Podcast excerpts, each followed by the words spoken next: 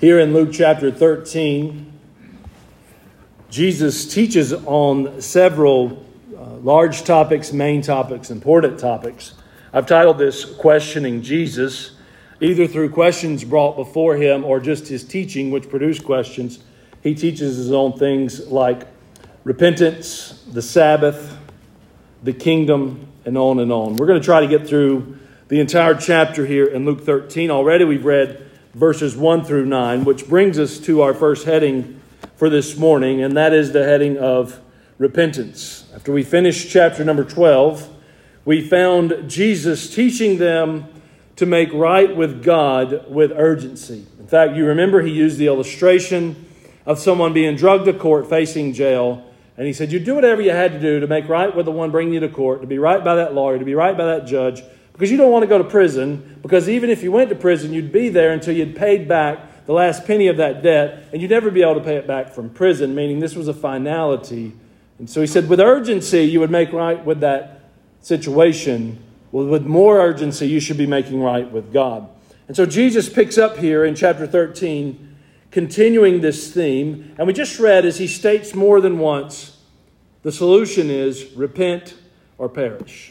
So let's pray, and then we'll get right into this. Father, we're thankful for time together with the church in your word today.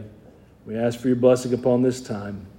Holy Spirit, speak to us. Illuminate the word to our eyes and our hearts this morning. Help us to grow. In Jesus' name we ask this. Amen. Jesus uses two instances of national calamity to address and make his point here. Beginning in verses 1 through 3, as he talks about some Galileans who were slaughtered at the hand of Pilate in Rome. Let's reread those verses. There were present at that season some that told him of the Galileans, whose blood Pilate had mingled with their sacrifices. And Jesus answering said to them, Suppose ye that these Galileans were sinners above all the Galileans because they suffered such things. I tell you, no, but except you repent, you shall all likewise perish. So those questioning Jesus seem to be wanting him on their side, or his justification that, well, we're not as bad as the Romans because look what they have done. And Jesus doesn't budge. In fact, he turns it back on them and says, Do you think that these guys were a special sort of sinners because this thing was allowed to happen to them? And his reply to that own suggestion is to those who ask this, if you don't repent, you're going to perish just the same. And then in verse 4 and 5, we read about 18 who were killed when a tower fell in a place called Siloam. So he says again, Are those 18 upon whom the tower in Siloam fell and slew them, thank you that they were sinners above all the men that dwelt in Jerusalem. I tell you no, but except you repent, you shall all likewise perish. So were these 18 being punished for some extreme wickedness? And Jesus says, No, that's not the case. The case is all must repent or perish, and if you don't repent, you are also going to perish. Well, what is the teaching here? What is the teaching for you and I in the modern church? How is Jesus answering this line of questioning that has come before him? I think it's rather simple. In fact, we could use the book of Romans in our day to give the same answer. What is Jesus saying? Romans 3:23. For all have sinned and come short of the glory of God. Were these killed by Pilate because it was God's sovereign will that they be killed because of their extreme sinfulness? Did this tower fall on 18 people because of how wicked they were? It's similar to the question who sinned, his mom or his dad, that this boy would be sick? Jesus' answer is clear. You've all sinned. You've all come short of the glory of God. Romans 3:10 There is none righteous. No, not even one. It's none righteous. Repent or perish. Who needs to repent? Everyone. You must be born again. Romans 5:12. Jesus takes this teaching a little deeper here in these verses, and, and we can use Romans 5:12 as a good cross reference to that. Why do all deserve to die? You say we must repent or we must perish. Well, why do all deserve to die? Like the rich young ruler, I've kept the law from my youth. Surely I'll have eternal life. And Jesus keeps adding to the standard, keeps adding to the standard, keeps adding to the standard. What's the point? The point is nothing any of one of us can do in this life besides just simple repentance can bring us to where we need to be with God. Why? Because by one man, Romans 5:12, sin entered into the world, so death passed upon all men. Now some may say, well, I'm not a sinner. Some may say, well, I'm not that bad of a sinner. Some may say, well, I don't know that I've ever done anything I need to repent of. But I think Jesus is clear here. All have sinned. There is none righteous. And we all will get what we have earned, which is death. The difference in repenting or not is simply will Jesus' death suffice for you, or will you eternally die on your own? So, Jesus teaches about repentance. Instead of trying to make others' sins greater than your own, the teaching is repent and you will find forgiveness. Jonathan Edwards once asked his congregation to give him one reason why God hadn't destroyed them since they got up that morning. That's not the world we live in anymore, is it? In fact, we often will come to church, even ourselves, thinking, how in the world would God let that happen to those poor innocent people? That's a flaw in our thinking. There are no innocent people. All have sinned and come short of the glory of God. None are righteous. Death is passed upon all men, for that all have sinned.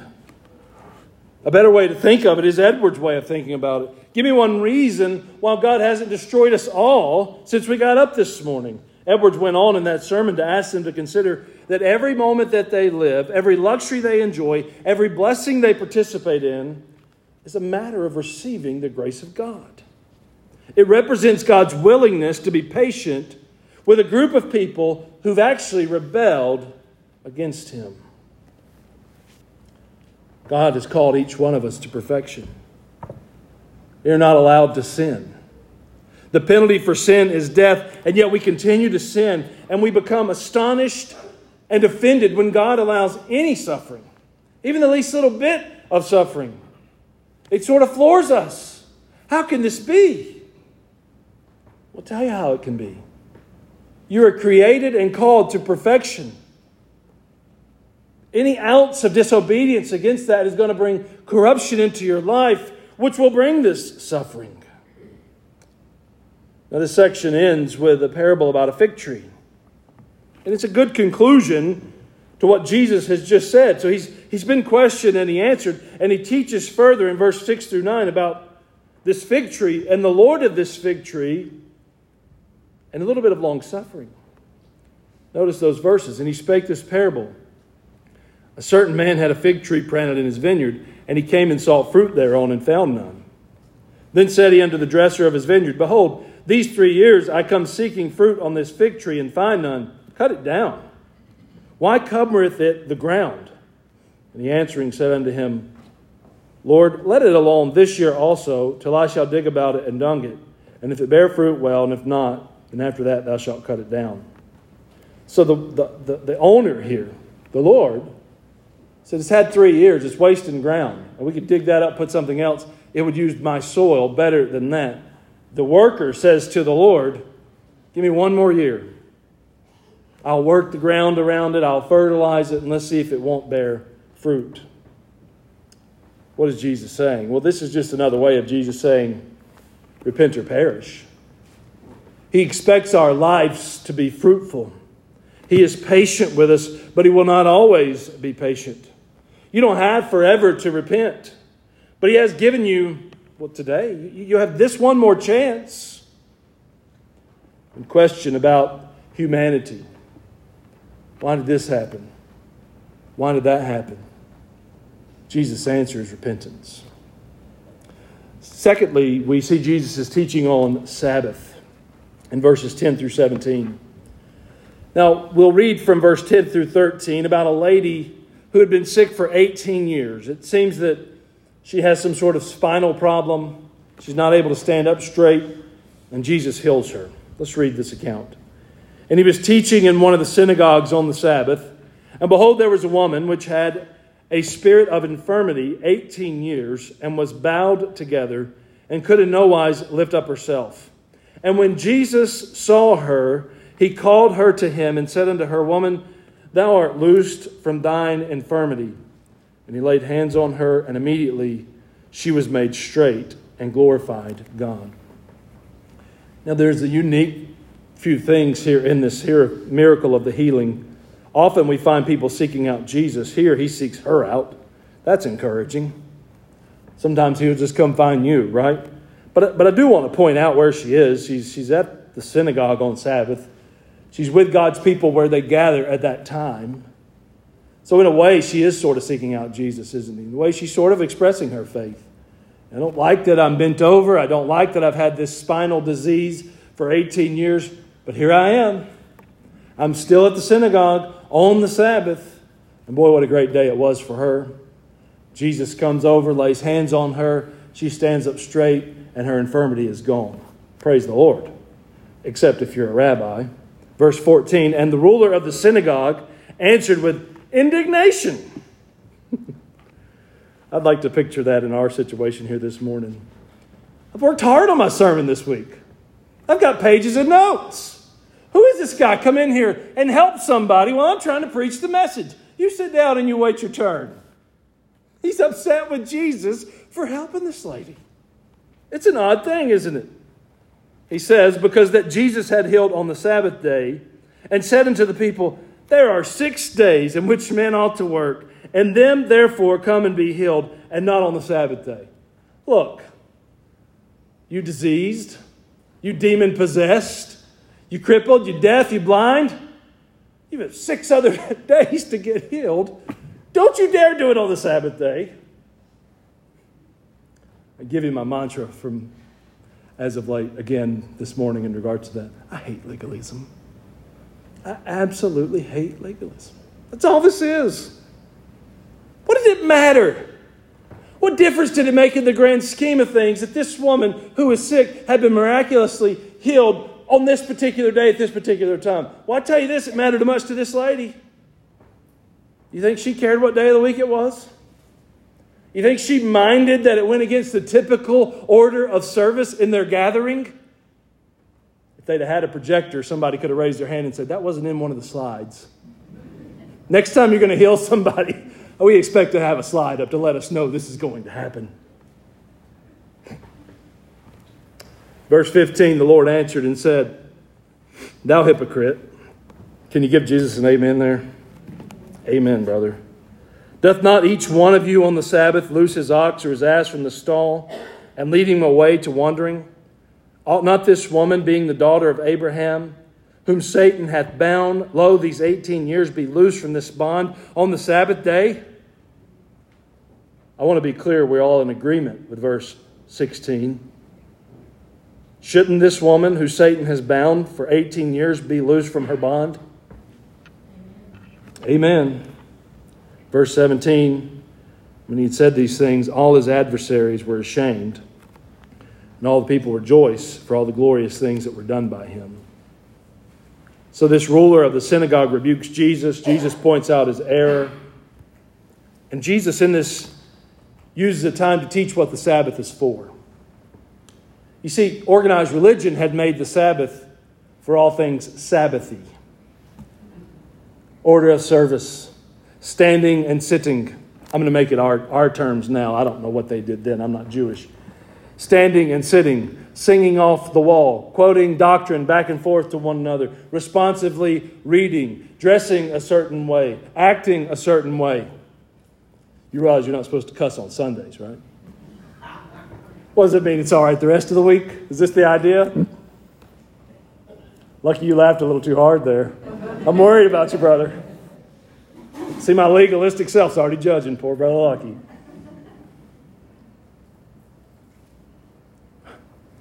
What an odd thing.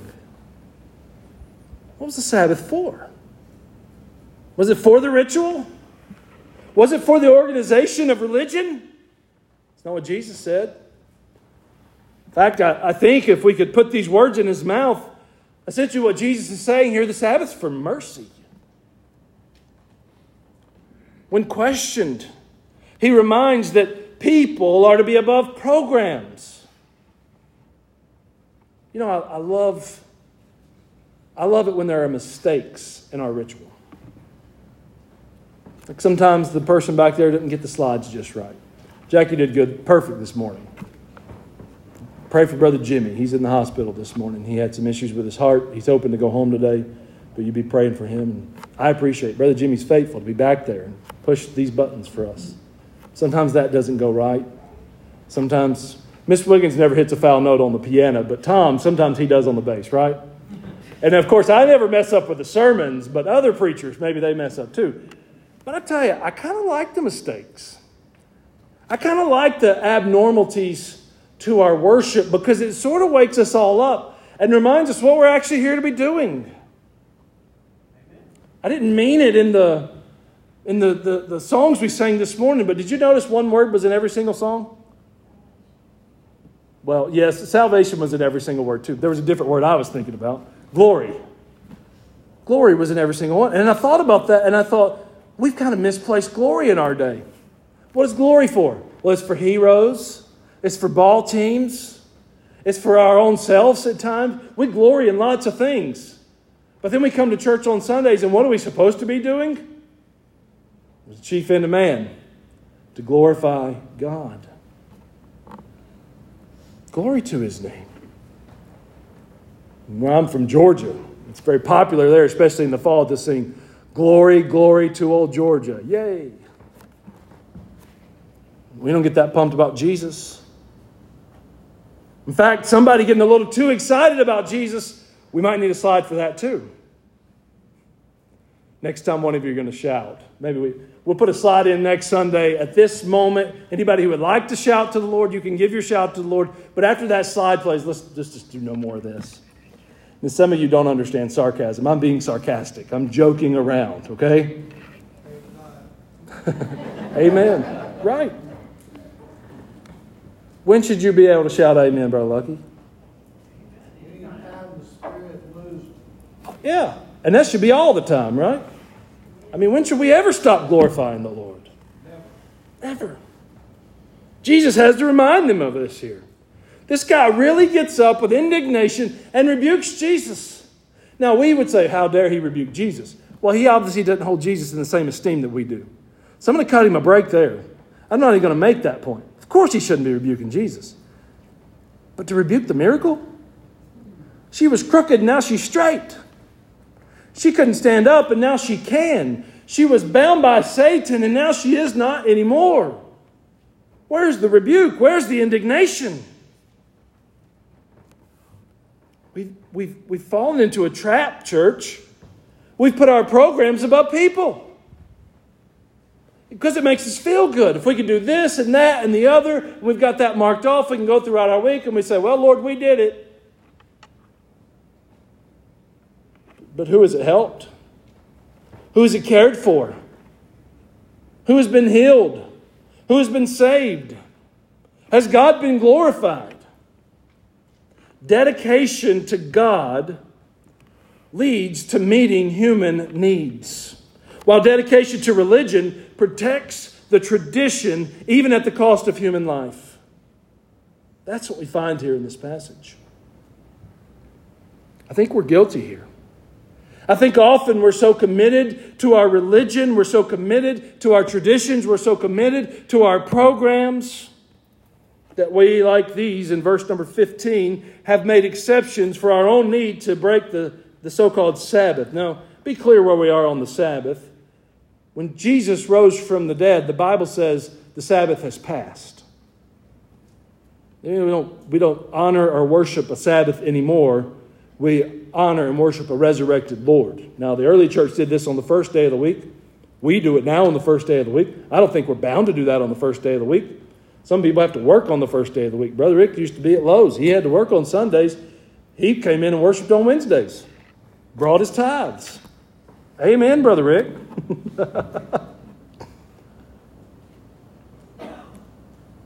we put all this ahead of God. These people here had made exceptions to break the Sabbath. Jesus said to them in verse 15, You're hypocrites. Every one of you on the Sabbath, you take care of your animals. Why do you do this? Well, because it's merciful. We shouldn't, you know, early American farmers would tell you church started at 11 in the morning, not so people could sleep late. That's what we do it for now. It's because they had to milk cows. It was not a mercy on this animal to milk to not milk that cow. It's gorged and waiting when you get home so you could go to church. So they waited and had church later so that the farmers could do their chores.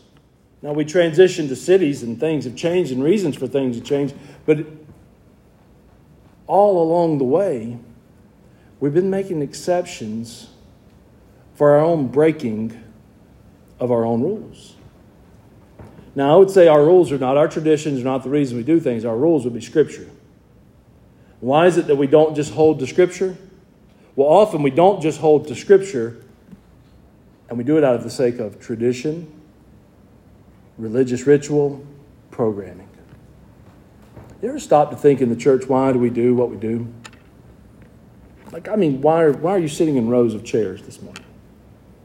Why are there rows of chairs with an aisle up the middle? I'm going to give you a guess. I don't know. I haven't studied this in church history. But it's so much easier to have a wedding when there's a middle aisle because the bride wants to be seen, so she wants to walk down the middle aisle. You ever been in a church that doesn't have a middle aisle? Makes for a very odd wedding. And people get creative with it. Some of these churches, you know, they kind of have the, the hook shape here, and they'll have people come in over here and people come in here and they get up up there, but it doesn't make for good weddings. A real traditionalist, a real traditional church will be sure that there's a center aisle. How wide you say it had to be, Brother Scotty? Just kidding. Just kidding. there are rules on such things. Why do we have stained glass? You know why we have hymnals? Because it's biblical. Now, the reason we have hymnals is because for some reason we got to where we only sang these songs once a week and then we only sang some of those songs once a year, so we couldn't remember them. So we got to put them in a book so we knew the words so we could sing them. Do you understand that that's not how the church early on used hymn singing? They sang the Psalms early on, and then later in church history, they began to sing doctrine. Why did they want to sing doctrine? They said if we put it in song form, it'll stick in people's brains and they'll sing it all week long because music does that to humans and they'll remember the doctrine. We've kind of, we're, we're, we're, we're moving our mule on the Sabbath there, aren't we? But then we've got our own tradition now. We should have hymnals. That's the way. These words on the screen, I don't like it. I like it in a hymnal. It's better. But in reality, that's actually new. This hymnal thing is newer than what should have been, which should just be we have these things in our brains and we teach it. And Vacation Bible School this year was a good illustration of this. We used the community center here. There was no technology, there was no media. So there was no projector, there was no amplification, there was no CD player. You couldn't play an MP3.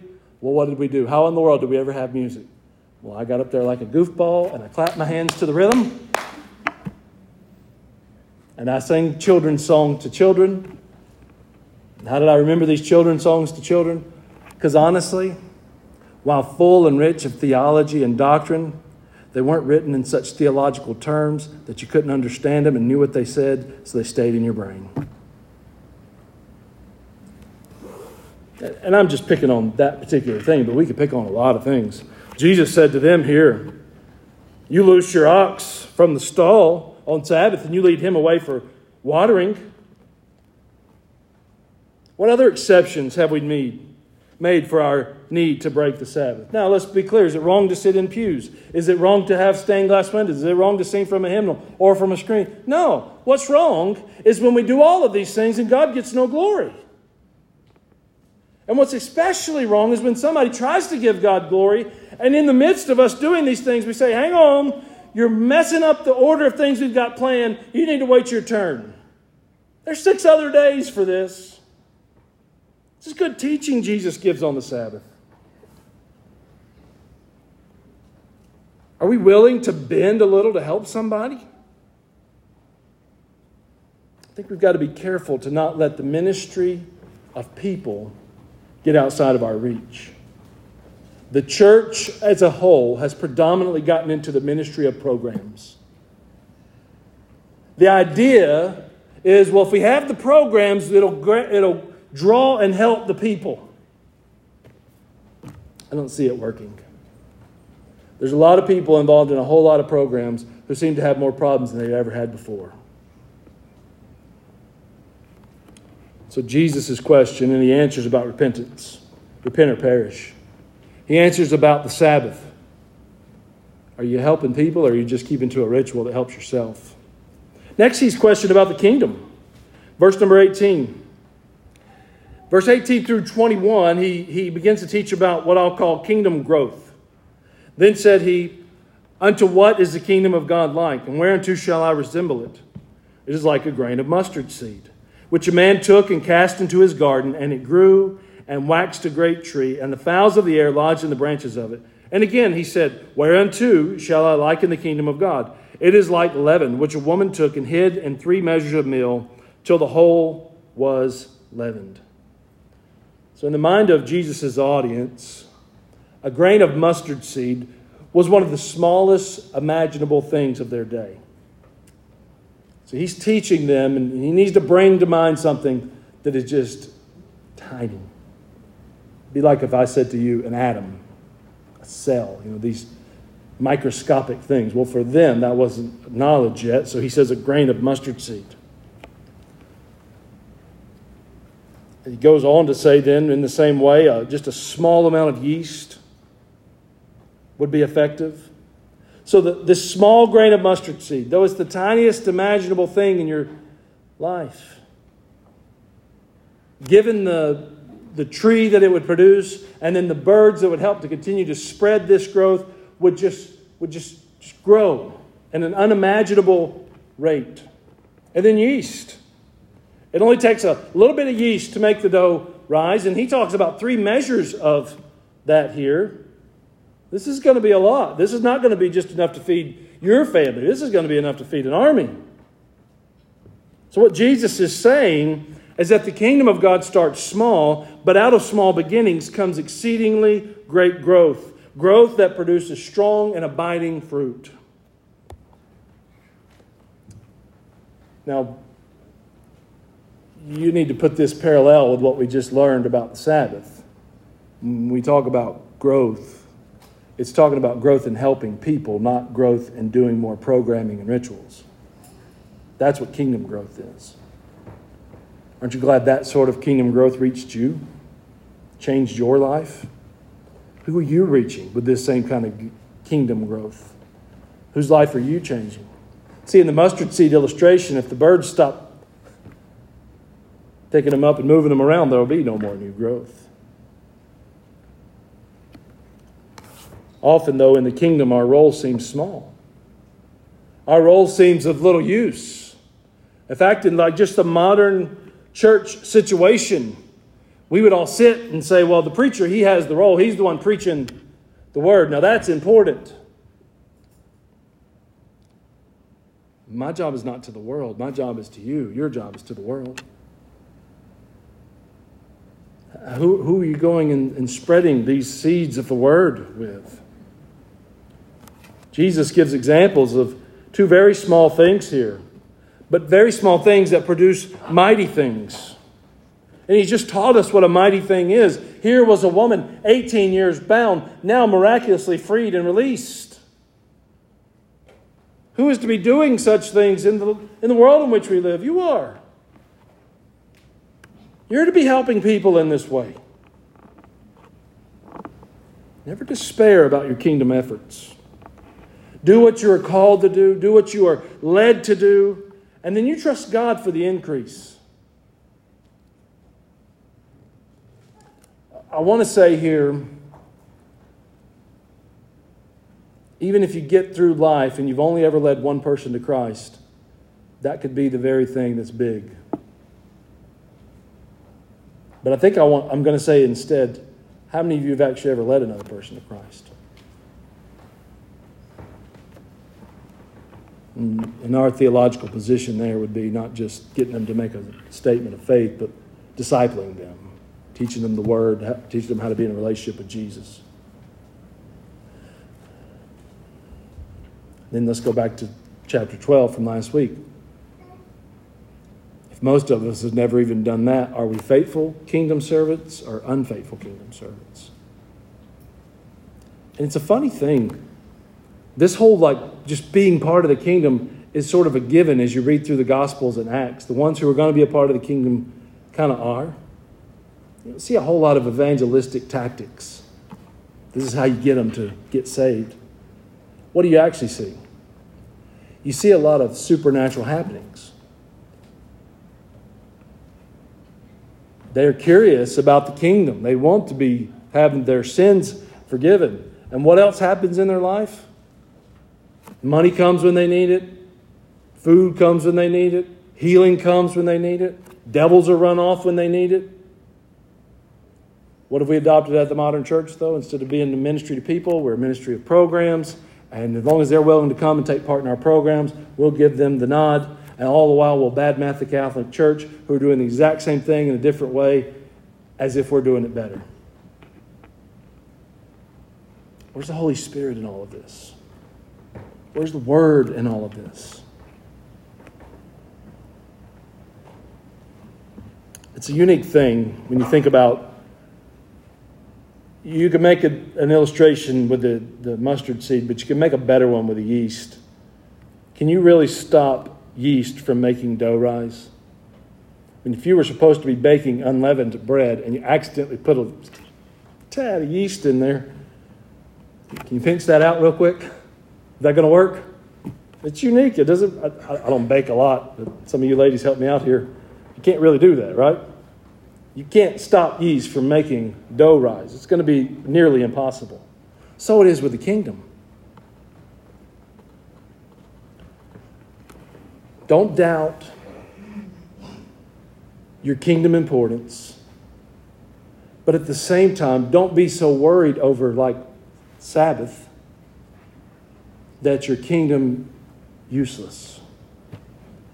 If Jesus had fallen under the authority of this temple ruler and held to what he had done there, he'd have been no help to this lady. You need to wait till Thursday to come heal her. All right, lady, can you come back on Thursday? I think I'm trusting that healer. Find me somebody else. Next, Jesus teaches about the straight gate into the kingdom. Verse 22 and he went through the cities and the villages, teaching and journeying toward Jerusalem. Then said one unto him, Lord, are there few that be saved? And he said unto them, Strive to enter at the straight gate, for many, I say unto you, will seek to enter in, and shall not be able. When once the master of the house is risen up and hath shut to the door, and you begin to stand without and to knock at the door, saying, Lord, Lord, open unto us. And he shall answer and say unto you, I know you not whence you are. Then you shall begin to say, We have eaten and drunk in thy presence, and thou hast taught in our streets. But he shall say, I tell you, I know you not whence you are. Depart from me, all you workers of iniquity. There shall be weeping and gnashing of teeth when you shall see Abraham and Isaac and Jacob and all the prophets in the kingdom of God, and you yourselves thrust out. And they shall come from the east and from the west and from the north and from the south, and shall sit down in the kingdom of God. And behold, there are last which shall be first, and there are first which shall be last. Now, this type of thing is not popular, but this type of thing is biblical truth. Jesus says here, strive to enter the straight gate. There will be many seeking to enter and unable. There's, this is not Jesus' command to to try to work and earn grace. That's not the teaching you should take from this. This is his instruction about the struggle that the straight and narrow will face in a world mostly comfortable with broad and open. Sproul says this does not mean that salvation is by works. It is a strong way of saying that people must be in earnest about salvation because the opportunity to receive it will not last indefinitely. MacArthur says this signifies a great struggle against conflict. Christ was not suggesting that anyone could merit heaven by striving for it, no matter how rigorously they labored. Sinners would never save themselves. Salvation is solely by grace, not by works. But entering the narrow gate is nonetheless difficult because of its cost in terms of human pride, because of the sinner's natural love for sin, and because of the world's and Satan's opposition to the truth. So the, the route to the kingdom is through the straight gate. Now, there's also some teaching here for the Jews. The Jews of Jesus' day considered that all Israel would be in the kingdom. This one questioning in verse 23 who says unto Jesus, Lord, are there few that be saved? Well, that's a legitimate question. If you're a Jew who's been taught that outside of a few who would be ostracized from our group and we would not consider them true Israel anymore, all of Israel would be saved. Well, that's not few, that's a lot. So he must be catching on to Jesus' teaching here and beginning to question Jesus' teaching up against what he's been taught his whole life. What is he gleaning from this? He's gleaning that entering God's kingdom requires more than your lineage. Oh, but I'm a son of Abraham. But are you saved by grace through faith in Christ alone?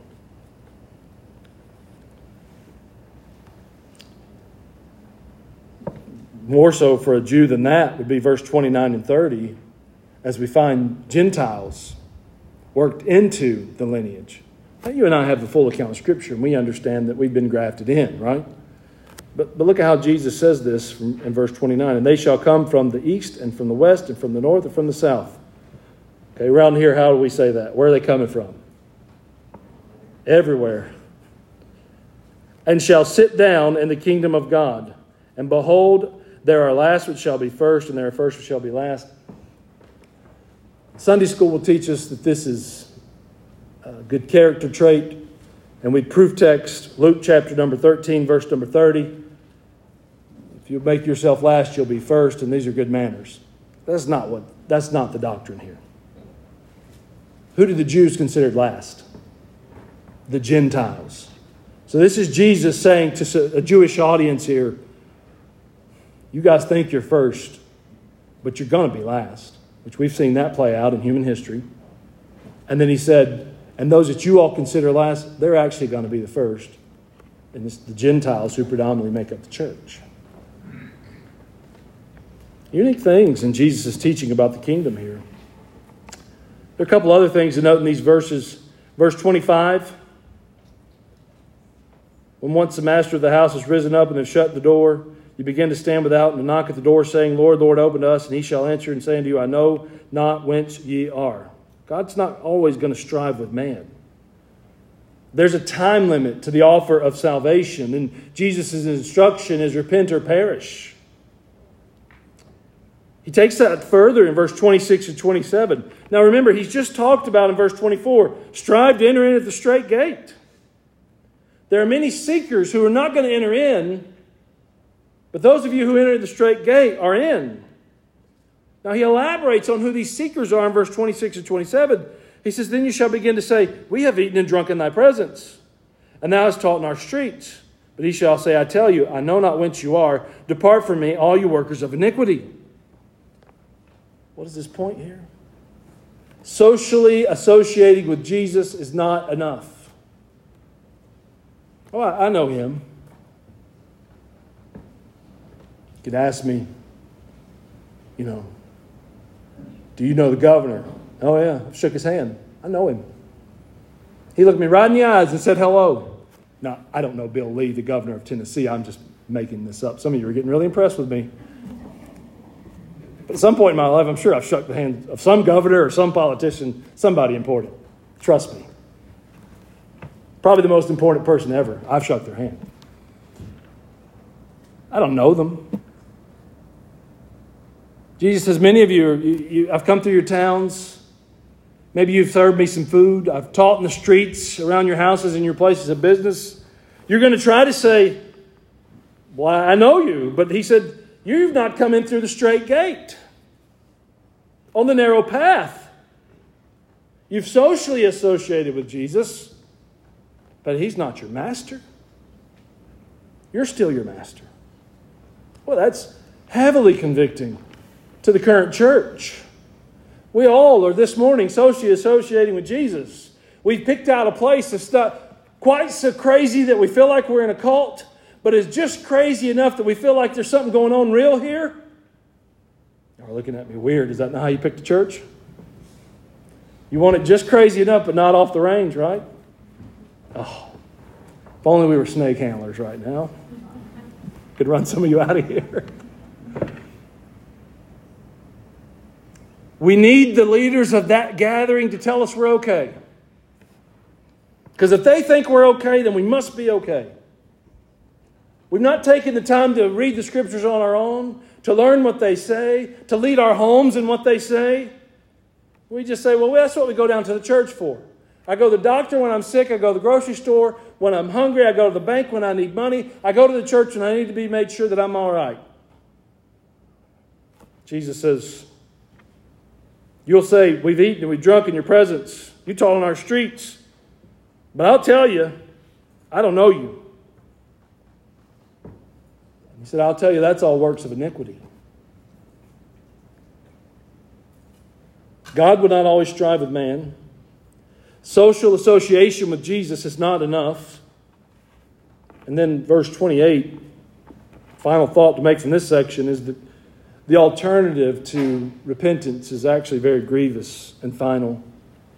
There shall be weeping and gnashing of teeth. People only weep and gnash their teeth when there's a finality. When the call is made that someone you loved has died, you weep and gnash your teeth. That's the end. There's nothing you can do about it, it's final. Jesus goes further there to say, When you shall see Abraham and Isaac and Jacob and all the prophets in the kingdom of God, and you yourself are thrust out. There will be a division. The church has gotten just worldly enough, and the world has gotten just churchy enough that the division's real hard to see right now.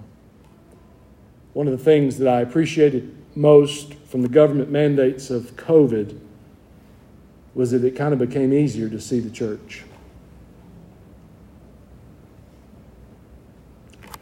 The worldly in the church, separated from the church, the churchy in the world, separated from the church, and you were just left with the church. Prior to that, churches across the nation were kind of gorged. We'd gotten good at getting people to fill the seats, churchgoers who were not Christians. And Jesus says, there's, a, there's another time coming. You better repent or you will perish. Then finally, we see Jesus' lament. Verse 31 through 35. In response to a warning from the Pharisees, Jesus said that he had to reach Jerusalem because he's appointed to die there. And, and, and read the warning with me in verse 31. The same day there came certain of the Pharisees saying unto him, Get thee out and depart hence, for Herod will kill thee. Now there's debate on that was true, or if these guys were just trying to get him to leave. That happened to Nehemiah. We studied that last Sunday night. You've been preaching Nehemiah on Sunday night, so I did too. Figured might as well. They told Nehemiah, said they're, they're going to try to come kill you. You better hide out. And that wasn't even true. They were, they were tricking him to try to get him to slow down the work. Probably that's what's happening here. Could be that these were Pharisees who cared about Jesus and didn't want him to get killed. Jesus' response is wonderful. And he said unto them, Go ye and tell that fox. Now we have some fox people in our church here, the fox family. I'm going to say some things about foxes here, and I don't mean this toward these people. I like these people, these are nice folks. But when Jesus said, Go tell that fox, that's not what he means. He doesn't mean Brother Steve, he means chicken thief. He means scoundrel, varmint that which is to be hunted. He says, You go tell that fox, Behold, I cast out devils, and I do cures today and tomorrow, and the third day I shall be perfected. Nevertheless, I must walk today and tomorrow and the day following, for it cannot be that a prophet perish out of Jerusalem. So his message is I, I, will be finished with my task soon enough, but until then, I'm not going to be hindered by you. This was an announcement of God the Father's sovereignty and Herod the ruler's lack thereof. Oh man, I wished modern Christians in the church would operate like this. But we're just the opposite. The government said.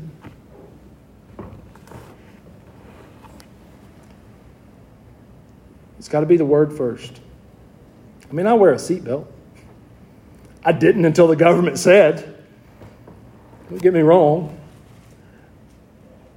But in reality, what should come first? Who is Lord? Probably this is more accurate.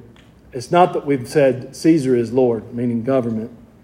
It's that we're comfortable with chances, Lord, or your name in the blank there. I am Lord, and I blame it on government because I feel like that'll appease God.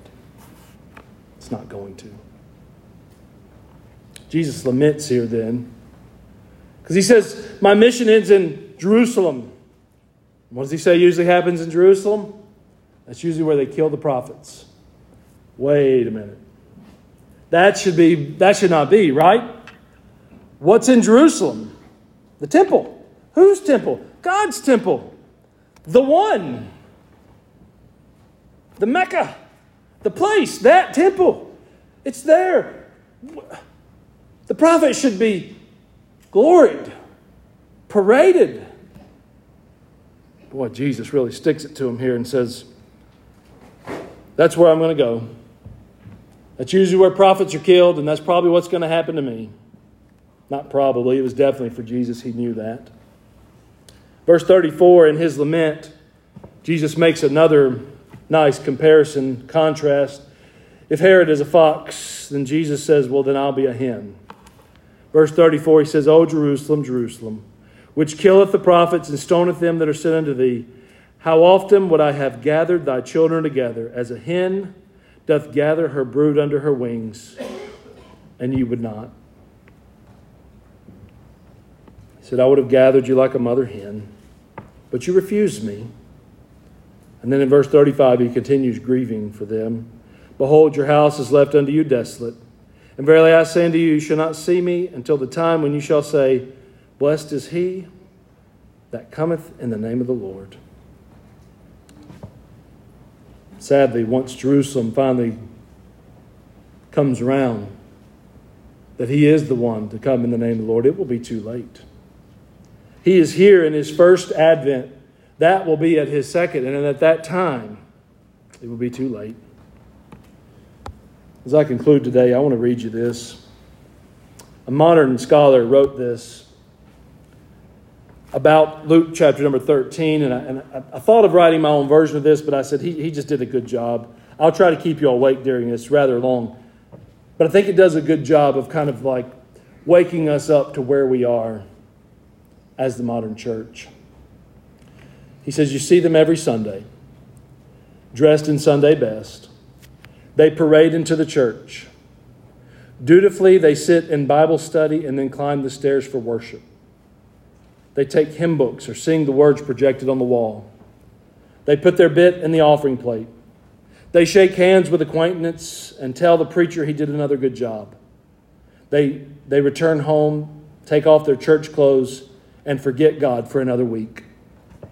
Religion has become routine. Meeting God is nothing more than listening to teachers, singing hymns, praying the same old memorized prayer, if asked to lead in public, making a small offering, waiting through one more sermon, yet somehow this gives assurance. The preacher will preach their funeral, tell how faithful they were to attend church, and promise the family that today they are with Jesus. What a parody on the Christ, who came warning the most dedicated of religious people that they were last in kingdom line, probably not going to get in because they had too much religion and not enough relationship to God. Too much going to church and not enough dedication to God and His mission. Jesus came to call people to repent. Are you one of those whom He calls? Are you in danger of being cut down without another chance to respond to Jesus? Are you so busy being religious that you fail to see the kingdom growing in your midst? Has the wide door of religion accommodated you all these years so that you see no reason to answer the call to the narrow one? Have you read and talked and sung and listened to people preach about Jesus for years without meeting him personally as your Savior? Jesus went to Jerusalem to die for you. Are you dedicated enough to live for Him? I want us to bow. Luke 13 is awfully convicting. As your week to week preacher, I'd like to preach fun stuff to you. Stuff that would give you zeal. Not like this. But as I studied through Luke 13, I was so convicted myself of being so enamored with the ritual and the routine of religion that I often forget about God.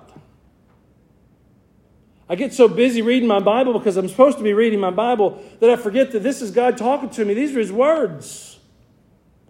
I get so busy trying to determine my own thoughts that I forget that the Holy Spirit of God lives in me and, and it's His thoughts that I need to be hearing. I get so busy with the plans and the funding for the routines that I forget that it's the people that we're supposed to be helping. You can go week in, week out, routine and program one after another, produce the budgets, have the meetings, and never really truly interact with another person, sadly. This is not what God has saved us to do. This is not what God has called us to do. I don't know where you find yourself in this story this morning. Maybe you just need to repent or perish. And if that's where you are, I would remind you there are none righteous. We're all sinners. The only difference between you and me or you and anybody else in here is whether they've repented, given their life to the Lord. But maybe you're here this morning and you've repented. It's putting way too much cloud in whatever we would call nowadays the Sabbath. Maybe you're living for today and yourself and not for the kingdom. Maybe your mind is not even on eternity. I don't know how you need to respond to the word. I know how God had me respond to this word. But I would encourage each of us to respond this morning in some way. I think the easiest thing I can tell you to do is to get right with God. But I hope you'll put some details to that. Let's pray together. Lord, we're thankful for your word. We're thankful that it encourages us when we're grieving, it brings us up when we're down. But Lord, we're also thankful that if we won't skip hard passages like this, that even the biblical church, you will convict and correct at times. Father, help us to take what you've shown us from this passage change our lives, change our homes, change our church, change our community to suit you. This we pray in Jesus' name.